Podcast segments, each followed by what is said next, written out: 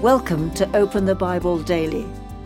Today, Pastor Colin's reflection is You don't need to have your whole life sorted out to do this. Matthew chapter 16, verse 16 says, You are the Christ. Confessing faith in Jesus does not mean that you have your whole life sorted out, that you never have doubts, and that all your questions are answered. What it does mean is that you embrace Jesus as your teacher, your Saviour, and your Master. First, your teacher. Embracing Jesus as your teacher means that you give up your right to disagree with him. When you commit to learning from Jesus, you are saying, Jesus, your teaching in the Bible is my creed. Even when I do not fully understand what you are saying, and even when what you call me to do is difficult and costly, I will obey. Next, your Saviour.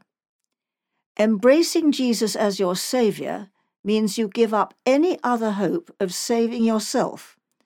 When you trust Jesus to save you, you are saying, I fall short of what you call me to be, and becoming what God calls me to be is beyond my ability.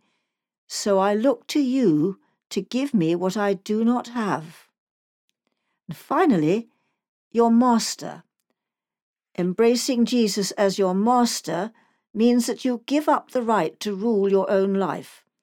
You recognize the right of Jesus Christ to direct you in whatever way he chooses. You are the king who calls me into your service, so I place myself entirely at your disposal, knowing that in giving up my life to you, I will find it. Confessing that Jesus is the Christ does not mean you do all these things perfectly. No one is a perfect Christian. But it does mean that these are the commitments of your life, and they are non negotiable. This is what it means to confess that Jesus is the Christ. Will you join Peter and the great company of all who believe by confessing faith in Jesus today?